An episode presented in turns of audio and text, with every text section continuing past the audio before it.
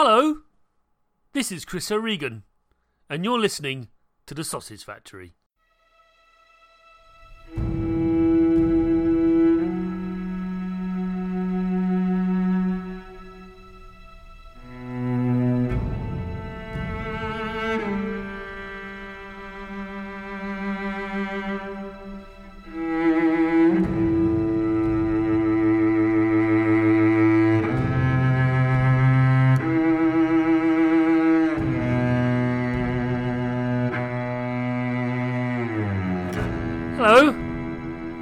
Chris O'Regan. I'm here once again with another episode of The Sausage Factory. Before we start, I'd just like to offer an apology.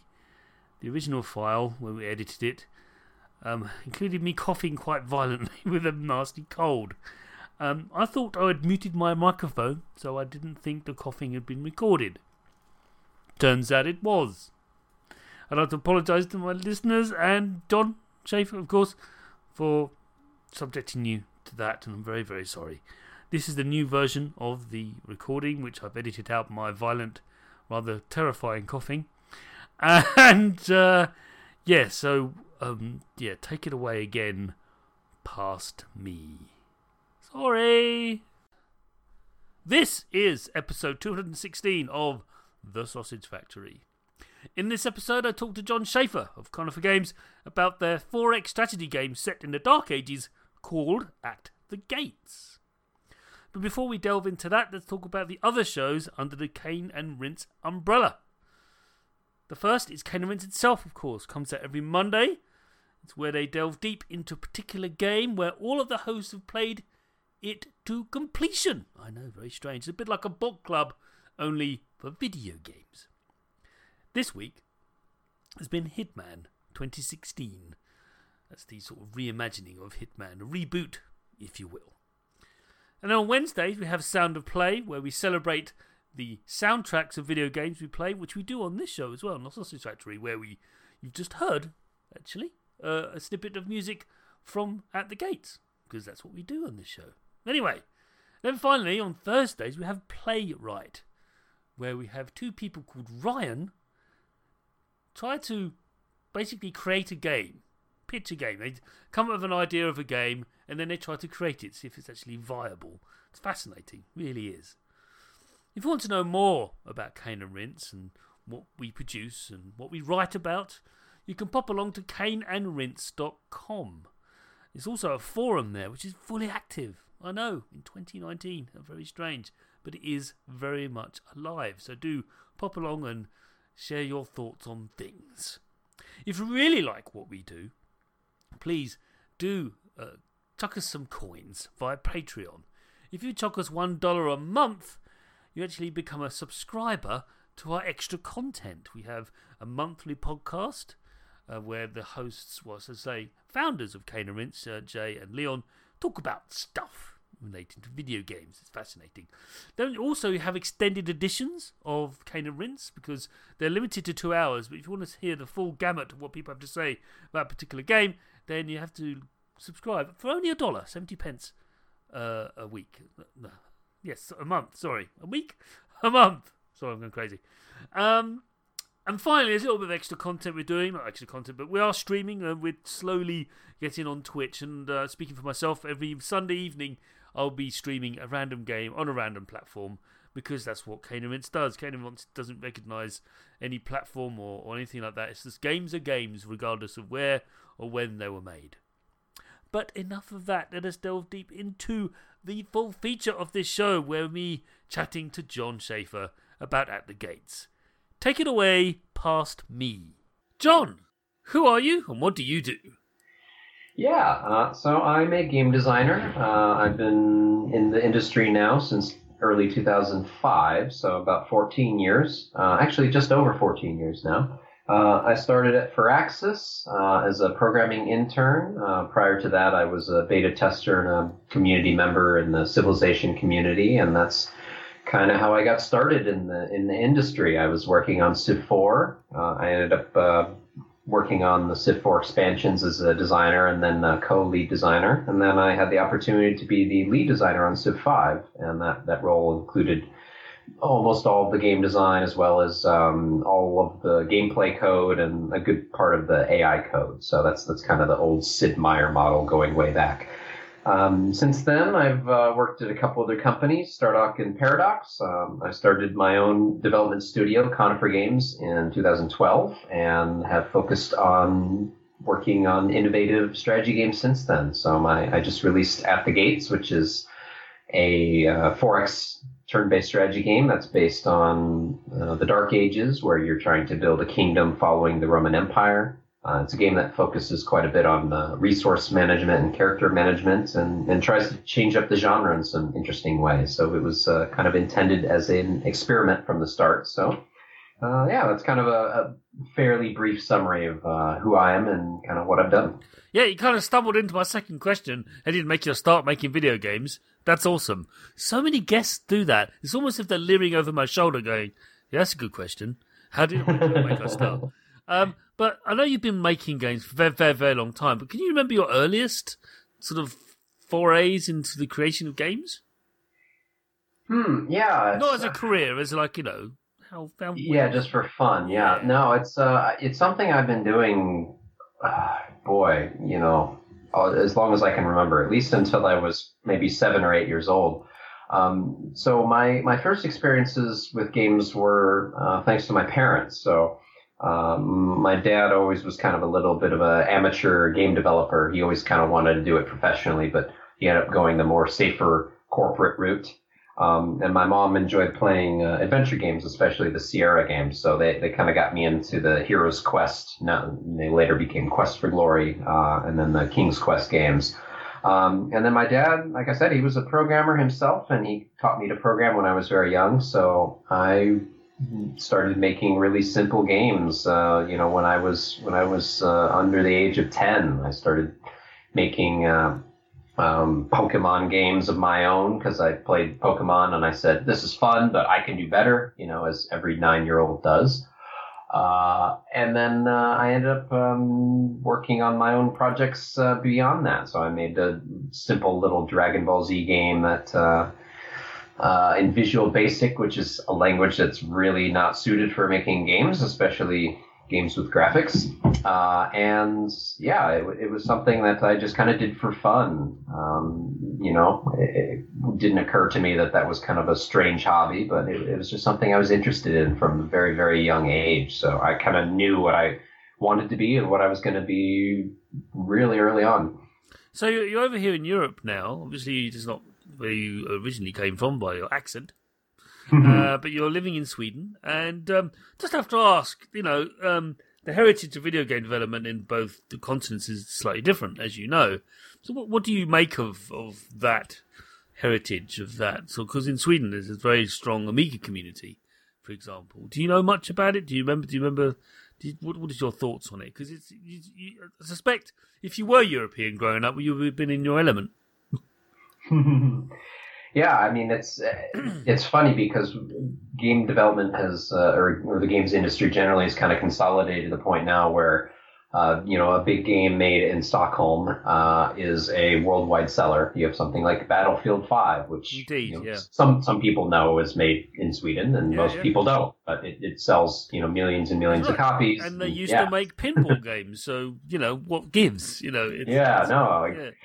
Exactly. So things have things have kind of uh, coalesced in a way where Mm. you know everything has become globalized, I guess, and, and certainly games are, are a, a very strong example of that. But yeah, going way back in the '90s and the '80s, uh, things were much more fragmented, where it was you know what what hardware is available here, you know what's being promoted by local stores, uh, what can you what can you actually get mailed to you, you know what are the connectors on the on the Yeah. hardware you know these are all things that used to matter quite a lot and now now it's basically all irrelevant. But no it's it's it's super interesting because so many of these communities have kind of come up um, independently. Uh, I can see this very much in the uh, game development scene in Maryland which is where Firaxis is based.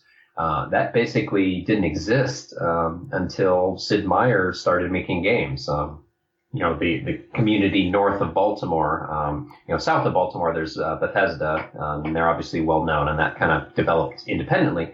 But uh, Microprose kind of split up and then turned into Firaxis and Big Huge Games and um, ZeniMax Online uh, has made Elder Scrolls game, and that was made with a lot of developers that came from earlier studios in the area. So, you know, just on the both the games um, playing side as well as the games development side, things have kind of developed in these little channels that uh, you know you you would never expect, except for the fact that they that they happened, and it's super interesting and super cool how so many areas have their own uh, historical flavor in that sense. It's, it's something I think we've kind of lost a little bit, and given you know how big games have become and the opportunities available both to developers and players, I think it's it's a fine trade off. But yeah, it's it's a really interesting history and something that's worth looking into for for anybody who's curious. Yeah, um, it's just that kind of uh, the sense of there was things weren't as international as they are now. It sounds a bit strange, but things were really quite parochial 30 years ago. Even then, it was still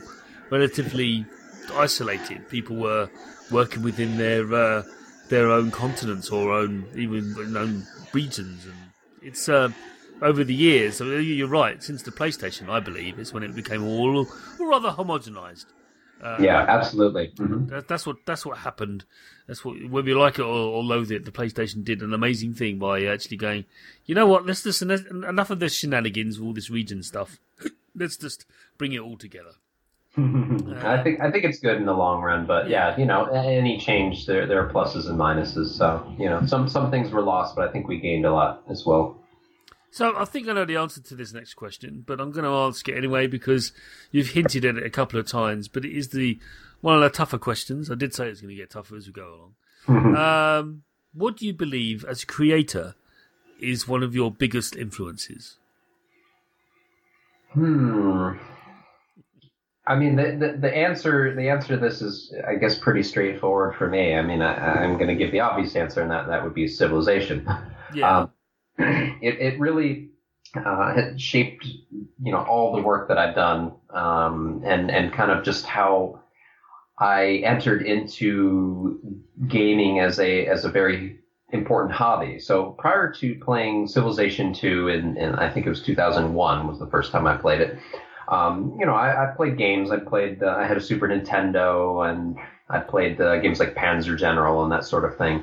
But it wasn't until I started playing Civilization that I really, really got into it to kind of the extent where my my hobby almost merged with my my you know work in a sense. So I, I became a beta tester for Civilization. I became a beta tester for Paradox on Hearts of Iron, and you know when I was 17, I basically wrote a good part of the first Hearts of Iron patch. So, you know, that's, that's pretty big step from just, okay, you know, you play games. Um, but it, it, really started with Civilization. And, and the thing that captured me was the fact that there were different worlds to play on. It wasn't just fixed maps where you could kind of solve them like a puzzle. This, this was my issue with uh, games like Panzer General. Uh, the enemy units were always in the same spot. You knew where they were the cities were always in the same spot. You knew where they were, the forests, eh, you know, and so on. So it, it became a puzzle. You couldn't really replay it more than, you know, once or twice before you just kind of knew everything. But in Civilization, because every map was random, every world was new, you, you learn the mechanics, but it didn't turn into a puzzle. The resources would be in different places. You'd be surrounded by different leaders uh, the strategies that you needed to employ were different every time. So it was it was something that was supremely. It was like a breakthrough for me, it, um, in a way that like it, it's kind of hard to describe. Um, my my my strongest passion in terms of game development is making maps. So the the map generation system for At the Gates is incredibly sophisticated, and and it's designed to mirror basically the geography and climate of Europe, but in a completely different setup every time. So there are land masses that are shaped kind of like the land masses in Europe, not, you know, specifically, you know, like, oh, there's the UK, there's Italy, but, you know, the, the you, you see shapes that make sense. There are mountain ranges, there are, you know, small deserts, there are dry areas, there are steppes, there are large forests and rivers, you know, kind of what you expect from Europe. There's also um, a lot of uh, climate simulation, like I simulate rainfall and temperature and all these sorts of things. And this feeds into the season system, which is a really important uh, element, um, the gameplay in At the Gates. So these all kind of tie back to the idea of having a really interesting, cool procedural map, procedural world. Um, and that, that was kind of something that was sparked by playing Civilization and saying, oh, wow, there are games that build brand new worlds every time. You don't just have to play the same map. So that has always stuck with me from a, you know, the moment I played it and, and very much defines how I see games now and, and specifically how I approach game development. So, um, I, I, don't think I'm always going to stick with 4X genre forever, but even, um, after I move on, it's going to be something where I'm going to be thinking about procedural worlds and how that works, you know, basically until the end of my career. And that all stems back from playing Civ. Yeah. I think, um, it's a great response to say, you know, to experience worlds, to to to then influence them in some way, alter them in some way after delving into them, and, and it's one of the reasons. One of my favourite parts of any 4X game is finding the world that you find yourself in, because you only got a little corner of it initially, and then as you sort of forage out, and I just love sending the settler out or some sort of poor, almost defenseless person going, "Go on, just find a coastline. Go on, just find something." No, it's barbarians. Oh dear, never mind.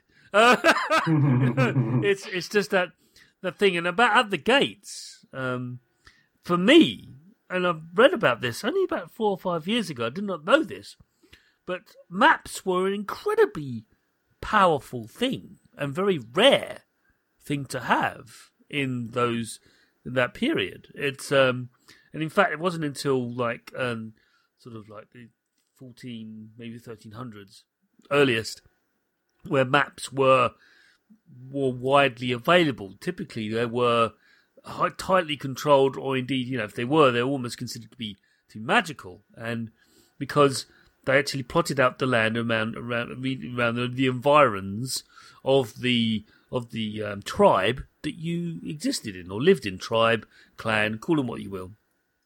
Mm-hmm. And uh, that's really well reflected in at the gates because it could be anywhere in in continental Europe, really.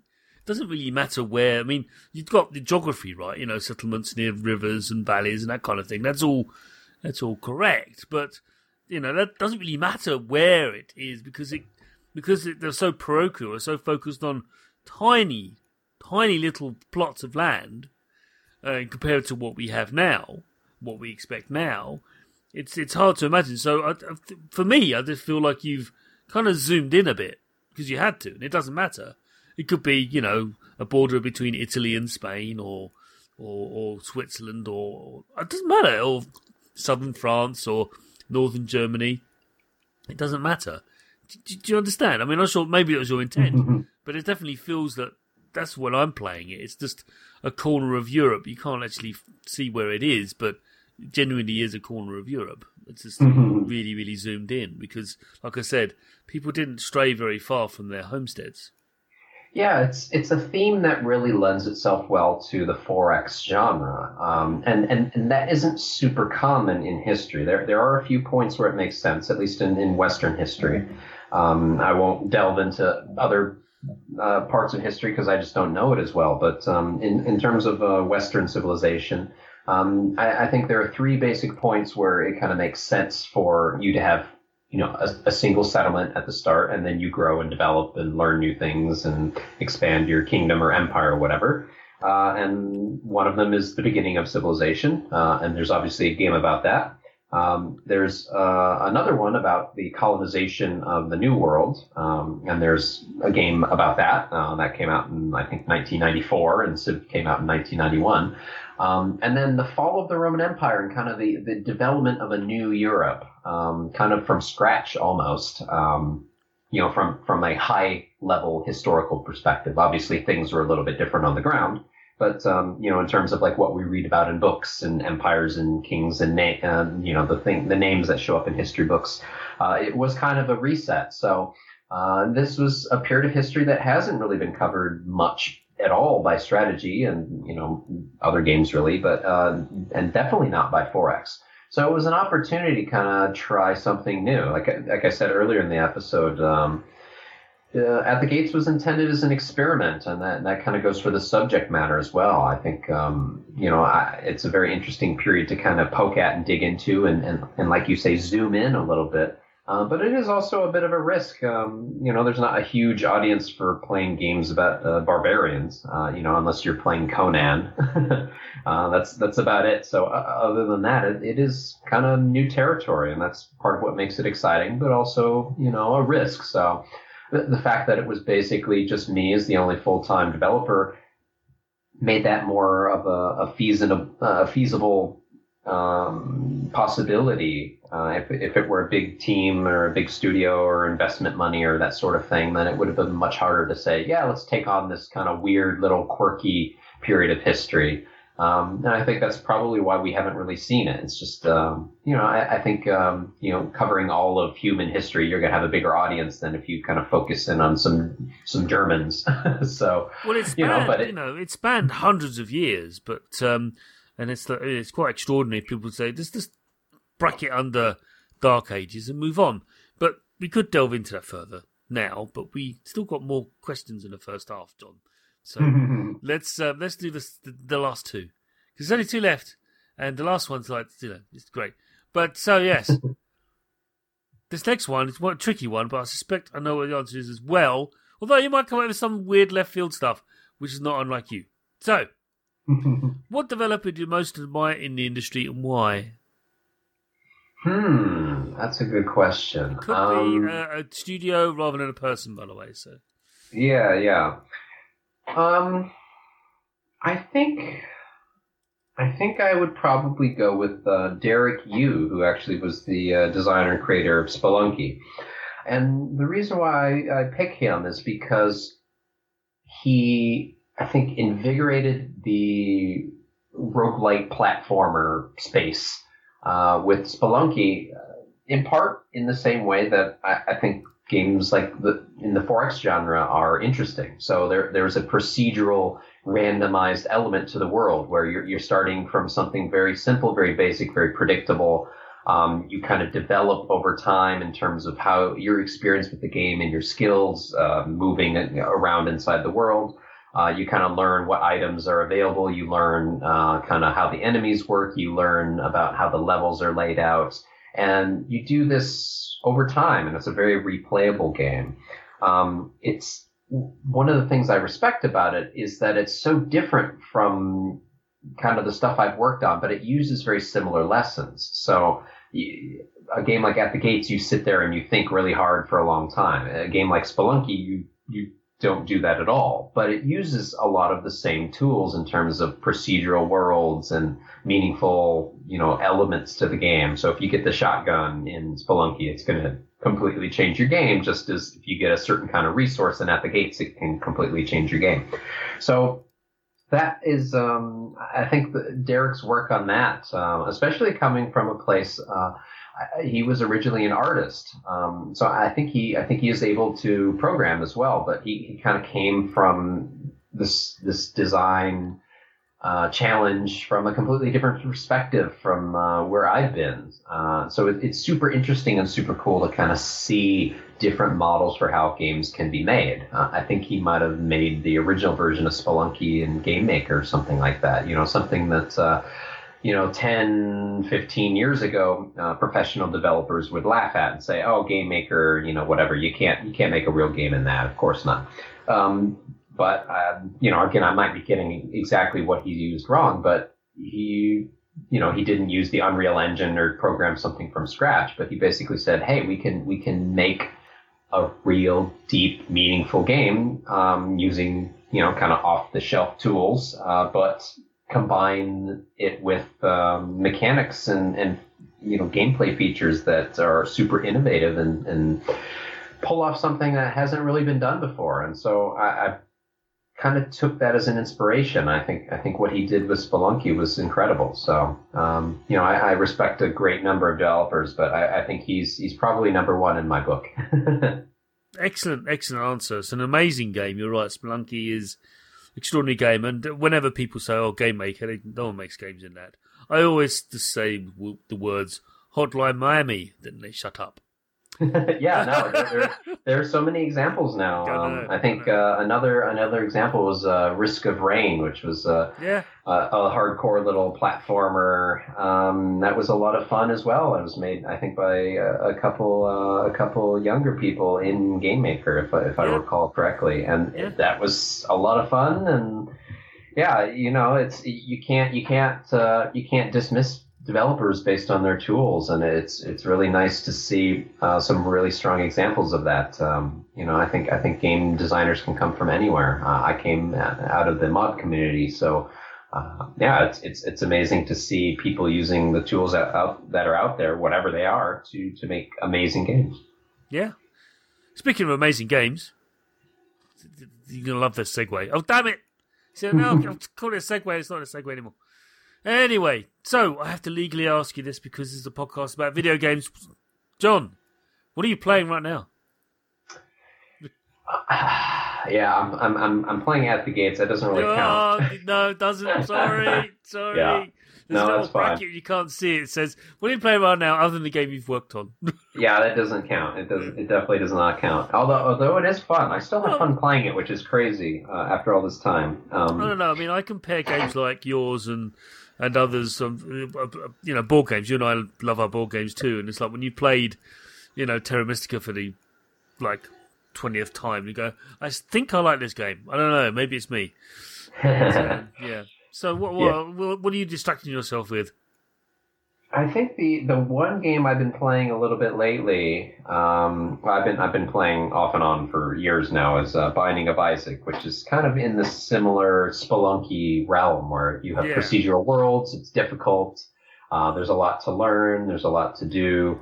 Uh, and it's completely not strategy. Like there's there's no time to think, so it's it's all kind of muscle memory and, and practice and gaining experience. So it's it's something that kind of scratches that same itch for what I'm really interested in, but without overlapping with the the stuff that I'm working on. So um, once I once I get the first big patch out here for at the gates, I'm I'm planning on picking up Dead Cells, which is in a similar vein to some of these other games. So I'm, I'm really excited for that. I've heard amazing things about it. Um, as soon as I heard about the game, I knew I was going to love it. So I kind of went into blackout mode. It's like when you see, when you hear about a movie that's going to come out and you're like, oh yeah, that's a movie for me. And you just ignore it. You know, you, you, you avoid the trailers and the commercials and stuff. Uh, that's, that's kind of like me with Dead Cells. So yeah, here in a, here in a week or two, I'm going to start playing, playing the crap out of that.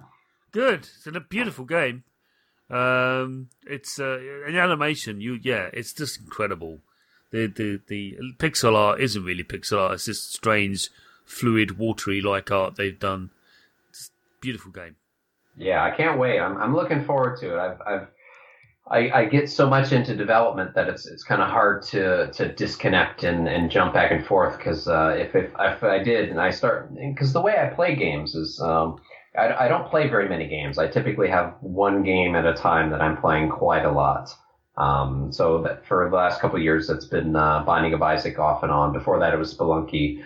Um, I've played a couple of the games in between, but those have kind of been the big ones in, in recent years. And I know that uh, if Dead Cells is as good as everybody says it is, and I expect it to be based on what I've heard, um, I'm probably going to really get into it. I'm going to be thinking about it. I'm going to want to look things up and practice and, you know, okay, what, okay, I'm going to get it on this platform. I'm going to get it on this platform. I'm going to be thinking about it. And it's like, okay, well, that's going to get in the way of my work. So I, I should probably get the first patch out, get that yeah. done. Yeah. And then, uh, and then I can, uh, I can, uh, d- dig into it properly. Yeah. Um, for me, I, have um, going to go into Wargroove, I think, because that, uh, that game looks mm-hmm. awesome. Mm-hmm. So it's just arrived. So I thought, hmm, I should I should investigate. Advance wars, but not. But not. It's got little dogs in it. Apparently, the dogs, when they get hurt, they don't actually get killed. They just run off, which is perfect. it's perfect. No, no one wants to. It's one of the reasons I stopped playing uh, Fallout Four because the, mm. dog, the dog was getting hurt. I know it can't, but I said no, I can't deal with that. Sorry, so I just stopped playing it. So I never went back to Fallout Four because the dog was getting hurt. How weird am I? Probably not very. Um, so well, it's, it's, a better it's a better reason than me. I, I played Fallout 4 and then it um, it killed my video card, so I couldn't run it anymore. I had I only had integrated graphics at that point, so that's that's why I stopped playing Fallout 4. I think I'll stick with my reason.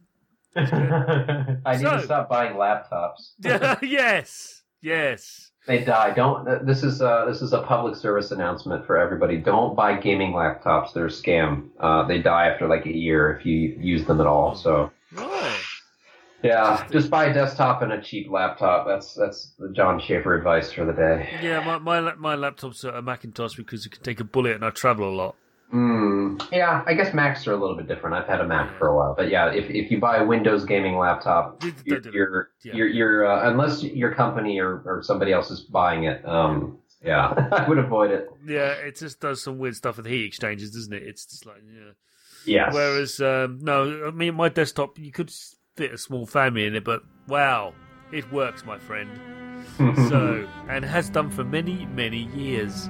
Yes. Um, and I know the CPU desperately needs upgrading, but you and I know doing that means reinstalling Windows. I don't want to do that. Anyway, yeah. we I think we've gotten off topic. no, it's fine. We're going back on topic now because we're on to the second half of the show where we delve deep into At the Gates.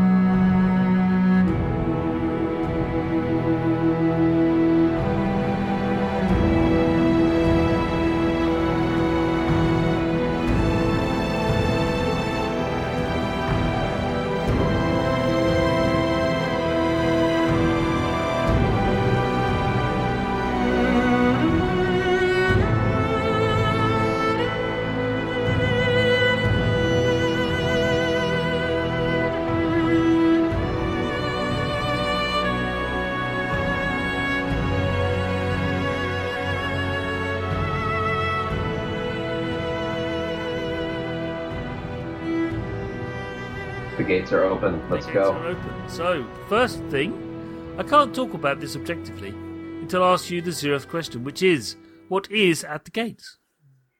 Yeah, so I talked a little bit about it earlier, but it is a 4X strategy game um, with asymmetric and, and some roguelike uh, elements and inspirations. It's set in the Dark Ages. You play as a a Germanic tribe trying to build a kingdom to replace the Roman Empire. Uh, you do standard 4X things like explore the map, harvest resources, um, fight each other. Um, uh, develop your economy, do diplomacy, and um, yeah. Uh, so it, it brings a couple uh, big innovations to the formula. Uh, first are seasons. Uh, seasons, um, because the scope of the game is smaller, we can represent time a little bit more in, in detail. Uh, so summer is when you grow food and when you want to be fighting. Uh, winter uh, makes it makes things harder generally. Uh, you, it's hard to find supply for your army, so you, you kind of have to be more cautious with how you move your armies around and uh, how you're harvesting resources. Um, so it, it really transforms the gameplay on a, on a predictable cycle, which is something I wanted to explore with this game, and, and something I think um, was was wasn't really possible in Civ because of the scope of the game. If you're have, if you have turns that are 50 years long, it's hard to represent things like seasons. Um, some of the other things that it does, uh, it has a, a pretty strong focus on character management. So in the game, you spend most of your time managing your clans, which are kind of like characters. Uh, a clan can be trained in a profession. Um, this is how you do things like you, you can train a clan as explorers and they can uh, discover the map around you. You can train them as uh, harvesters uh, to go harvest resources. Uh, you can train them as blacksmiths and they can refine refine iron into tools, that sort of thing. Uh, they also have personalities. They have uh, personality traits that uh, dict- dictate what they're good at and also what they want to do. They can develop desires. They can get into feuds with one another. So there's a there's a pretty strong character management aspect to the game, and this is probably the biggest difference between uh, Gates and other 4X games. Um, there are other few other things. Uh, you only have one city, uh, you and it's possible to move it around the map a little bit. Um, it can be a good idea depending on the, the resources that are around, because uh, additionally resources can run out in this game. So uh, it's a little bit different from uh, other 4X games. Um, but yeah, the, the idea was to kind of take um, the basic 4X formula and um, try out a, a, lot of new ideas with it. So, um, you know, it, it was like I said, an experiment. Uh, it was originally never intended to be a professional game, but it kind of developed in that direction. Um, it was kind of the peak of the Kickstarter era, so it was like, hey, I have this kind of weird little idea. I've been listening to um, the History of Rome podcast. Um, this seems like a fun thing to play around with. Um, have some cool ideas. Let's uh, let's give it a shot. Let's um, bring it to market, basically. Um, build it out as a full game, do a Kickstarter campaign, uh, and uh, hire some artists and see what we can do with it. So that's that's kind of the uh, the description of uh, at the gates. Okay. So as you rightly say, it's uh, set during the slow decline and collapse of the Roman Empire, which happened over many hundreds of years, not instantaneously. As, as it was a gradual decline, and um, the at the gates happening just at the last sort of trail ends of uh, the influence of the Roman Empire is seceding and uh, is replaced by the Holy Roman Empire, which is a completely different thing altogether. But anyway, how has this setting, the theme, impacted the structure of At the Gates? It sounds a glib statement, but if you get my, I hope you can understand what I'm getting at. How much has this theme really influenced the design of the game itself? Do you believe? Have you ever sort of considered it much? It sounds like you have. Mm-hmm. Yeah, quite a bit. Um, one of the big challenges that I had with the game in the, in the first year and a half or so, I would say, of development was um, instilling the game with a sense of progression. This is, this is something that is super important uh, in games generally, but especially in strategy games, because uh, as, as you're enacting your strategies and making decisions, uh, generally, hopefully, um, decisions that aren't super easy and boring, uh, you, you want some kind of payoff for that. You want to see consequences and results that uh, either reward or, you know, reward good decisions and punish bad decisions. Um, but th- this was something that was uh, a little bit difficult in At the Gates because of the idea of playing as a as a migratory barbarian tribe. Basically, um, they weren't known for building lots of cities and roads and coliseums and infrastructure and building trade networks and all these sorts of things that are are more accustomed to seeing uh, in other 4X games. This is kind of the meat of the gameplay in, in games like Civilization or Endless Space or Endless Legend or whatever. You know, you, you, you build lots of cities, you build stuff in them, uh, and it's it's all kind of cool. But that, that didn't work so much in At the Gates because that's not something that really fit the theme. I, it wouldn't have made sense to kind of just start building lots of cities and developing infrastructure in an era that uh, you know wasn't really known for that. That's that's not really what characterized um, this this phase of uh, European history. So it, it, it was a game that um, had had some trouble finding its legs for a while because uh, yeah it, it, had those elements of the seasons and the depleting resources and moving around the map and, and it was fun for maybe an hour or so but it didn't feel like you were going anywhere because you you would exhaust all the resources in one spot, you would move somewhere else, and then it was like, okay, now you do it again. You kind of start over every time you move. So it was it was a situation where I I knew I needed to kind of switch up what the focus of the game was, and it was um it was something that. Uh, was inspired in large part by looking at a lot of other games like Crusader Kings and King of Dragon Pass and, and Colonization, where there was more of a focus on characters because characters are something that can exist basically anywhere and everywhere. You, you, as a designer, you have more flexibility in terms of how you incorporate them into your gameplay. Um, things like cities and buildings, you know, we, we have very rigid expectations for how that sort of thing will work. Uh, but characters, you, you have more flexibility as a designer. So I said, okay, well, this is an opportunity to add a progression system that makes sense with theme and also can be something that does develop and build up and, and, and provide uh, rewards for making good decisions. So um, the theme was a very core to this, you know, um, important element of the game, even though that element wasn't there from the very beginning. It was something that kind of came out of uh, playtesting, where you know, again, um, after receiving feedback and playing it myself, I said, "Hey, we need more here. What works with the theme?" So the the theme was pretty essential, um, and uh, yeah, I mean, just the overall structure of like trying to replace the Roman Empire. I mean, there, there are two victory conditions. One is more military, one is more economic. Uh, but the idea is um, build up build up your kingdom, um, settle down in one place eventually, and then uh, replace the Romans. So um, you know the the theme does um, touch the game. Uh, I think pretty strongly in terms of um, how how uh, a strategy game works. Like strategy games tend to be a little bit more abstract in general, I think, than than than a lot of other genres. But uh, in this one, I, I did try to um, you know, lean in that direction as much as I could uh, when it made sense with the gameplay. Um, you know, as a strategy game, the gameplay always needs to come first, but um, you know, the theme is important as well. So I, I, tried to find a good balance there.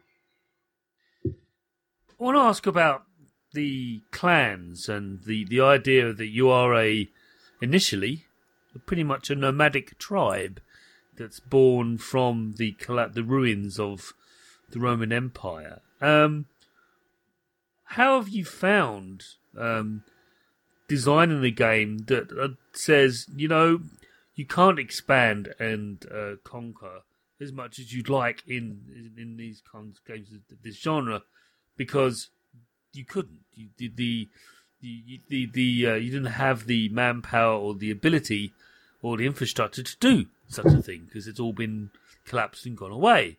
All has remained as some roads that you can't remember who made them because it's so many hundreds of years ago who the people who used to make and maintain them. So it's kind of a, hmm. related to the first question, but really, how have you found working within that quite constrained model of a single settlement? Was it liberating or frustrating or a bit of both?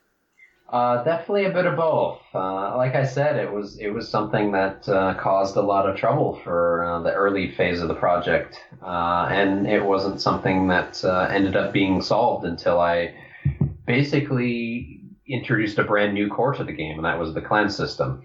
Once the clan system was in place, then it, it really started to get interesting, though. And, and as a designer, it's like, okay, well, what can we do with these characters? Um, you know, they can they can have uh, disagreements with one another. What can that look like? Okay, they can uh, have desires uh, based on what you're doing with them. So if, if there's a clan that's uh, you know doesn't like being cold, uh, then if you send them out in the map uh, when it's cold out, that, can cause issues. So it kind of provides an interesting strategic wrinkle where, okay, maybe you really need somebody to go out there and do something, you know, whether it's harvest food or, or fight or explore or whatever. Um, but all you have is this clan that doesn't want to do it. What do you do? You know, it's it's maybe a little bit uh, too much like management for some people, like actual real life management, uh, where there are sometimes no good decisions and just you know least bad decisions. But um, you know, as long as they're not too painful, um, it's you know there there are different ways that you can use clans. Lots of lots of ways, lots of different professions and roles. Um, so it was something that uh, became really fun to kind of think about how all these things could fit together. It was it was an it's it's really a new frontier for strategy games in a lot of ways. Uh, we, are seeing it more and more with games like Crusader Kings and games like XCOM, but um, you know, it's certainly not nearly as well established as, say, the, the traditional 4X formula, where, you know, basically all the games resemble Civ or Master of Orion to a greater or lesser extent, usually greater. Uh, or, you know, if you just look at the RTS space, you know, it's not very robust anymore, but, uh, games are pretty similar to one another. If you look at uh, a lot of these old RTSs from the late 90s and early 2000s, they all kind of resemble Warcraft um, in, in some way or another. So th- there are, um, you know, tropes that uh, strategy games can kind of fall into. And I think characters are are an opportunity to kind of spice up a lot of these other genres that uh, we're seeing more and more. So I think I think that's that's a trend that's going to continue, and I, I think um, you know at the gates is my first shot at it, but I expect to continue doing uh, a lot more in that space. Sticking with the clans just one more time before uh, we, we, reach the, the, last question, but it's a penultimate question. But technology, the tech tree is very innovative, and it's granted via by clans and the the the encountering of them and the increasing number of your tribe by adding clans to your tribe, assuming they want to join in the first place. And so technology is sort of granted really kind of uh, via convoluted route via clans and not really settlements or having lots of settlements because we've already established you only really have one.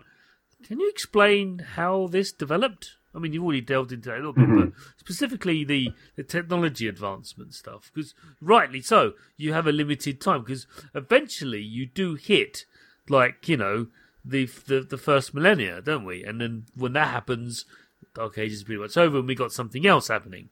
We're just moving into I can't remember what that stage is, but it's not it's not the Dark Ages. It's um it's it's another period in in, in European history. Um, but uh, yeah, tell us how you manage to. Again, you're working with very restrictive um, um, sort of barriers there or uh, environment, but you still managed to pull something off here. Can you tell us how the technology works? Yeah, so it was something that was actually really tricky, um, and and I did end up having to make some compromises here, to be to be honest. Um, so the original version of um, At the Gates had a very basic technology system. There there wasn't much there. There were maybe ten technologies in total, and that that wasn't really the, the final intended design for it. That was just kind of what was in place at the time, and this was before the clans were introduced um, once clans were introduced, and I knew that the, the focus was going to be on the clans, I knew I had to change things up. Um, and it, it, it is really tricky because this is definitely not an era known for its technological advancement, and certainly not in uh, you know Western and Northern Europe. Um, so I ended up going with a model where the, the focus is again on the clans and specifically what professions that they can be trained in. So that the technology tree, uh, as it were, is is a tree of uh, professions in six different disciplines. So th- this is again very focused on the clans themselves. So um, examples of professions are like blacksmith uh, in the metalworking profession, or explorer in the discovery discipline. Um, uh, and this this was something that was kind of a necessity because uh, for for a little while I tried to get away with uh, not having any sort of technology system at all because I, I, said, well, you know, it's not something that fits the era uh, and fits the theme super well. So let, let's try to go without it. Like everything is accessible. You just have to you just have to you know develop whatever to the extent that you can.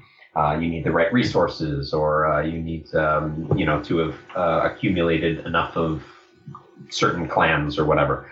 Um, but that really didn't work. It was again something where the lack of progression, the lack of uh, unlocking new things, just made the game feel so much emptier. And, and I, I kind of got a new uh, sense of respect for kind of how research in the technology tree really serves as the backbone of uh, these these 4X games. It, it kind of is an essential element, um, even even if it's something that you kind of have to squeeze into the game a little bit. So um, I think rather than focusing on broad, you know, technological innovations, um, focusing on um, kind of learning new professions that exist out there already. You know, like the Romans already know how to make concrete and build roads and you know harvest metals and stuff.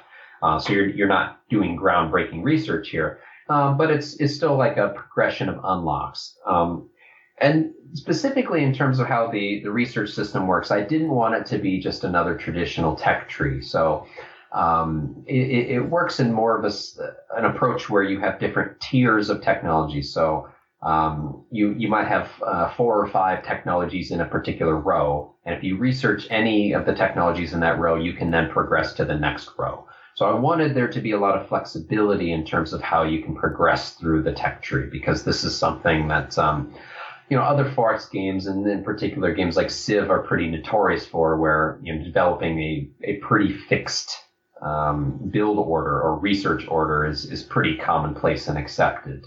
Uh, and I don't think that's very interesting, uh, either as a player or as a designer. Um, so I wanted there to be more incentive to kind of have the flexibility to go through the tech tree in, in different ways. So that that was something where I knew I needed to change the mechanics in order to allow for that.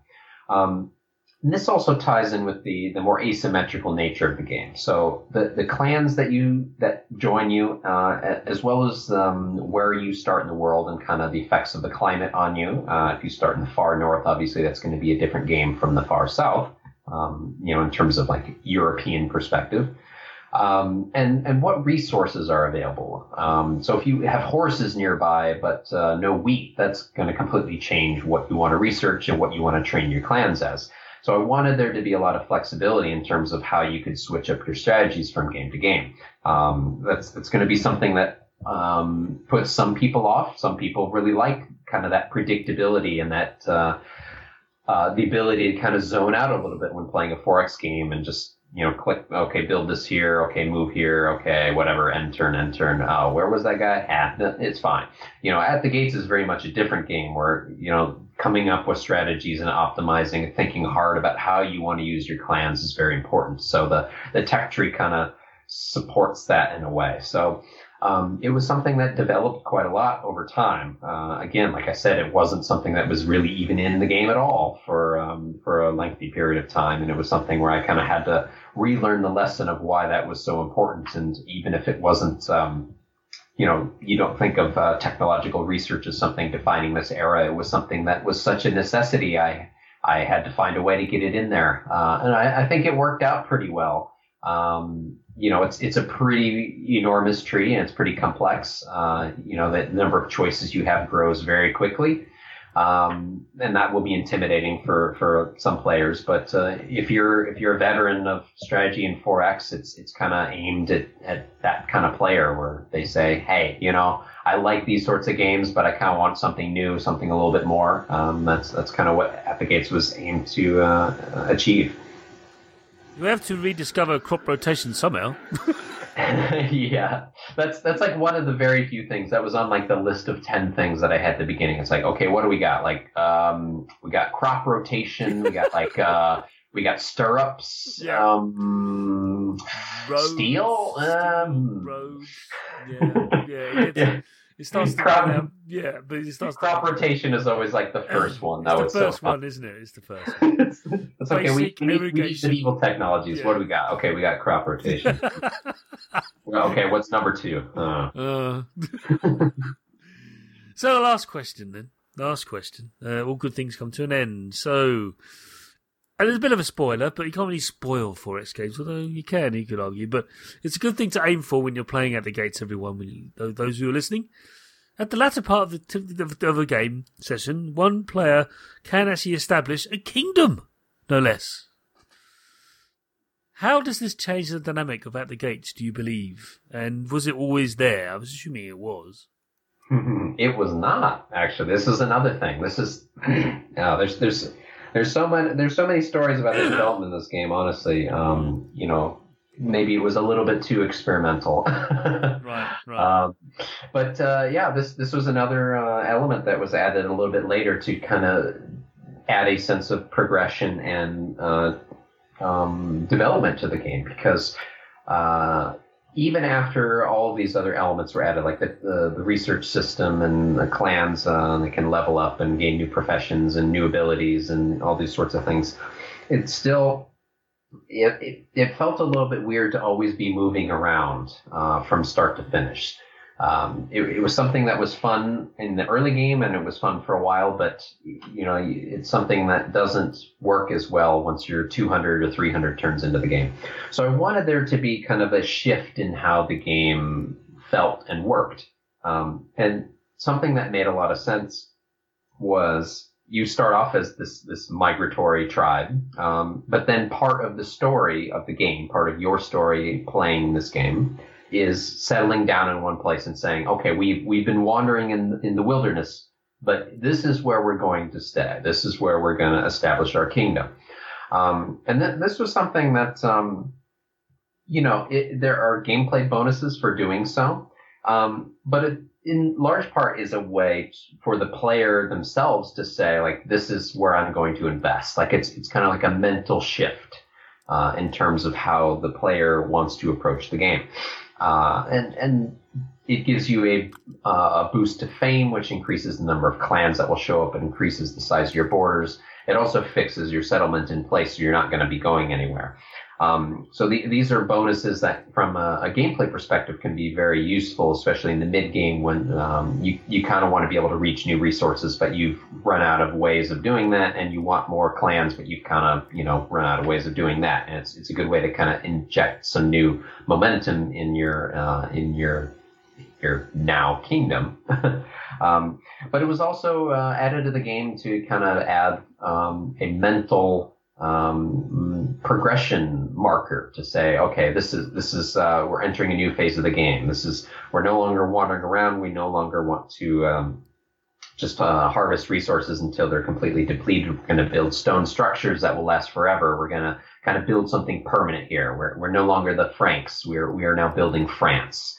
Um, so that that's kind of how um, that uh, developed into the game, but that that wasn't something that was there until maybe uh, nine or 12 months uh, before we uh, finally finished the game. And, and given uh, how long the game was in development, that that's pretty close to the end. So it, it was something that, um, you know, was one of the last few things to uh, make it into the game and, and, try to round out that sense of uh, progression and that framing of uh, the game, you know, experience in general. So there were a lot of pieces together and it, was, it was time to kind of tie them together in some way.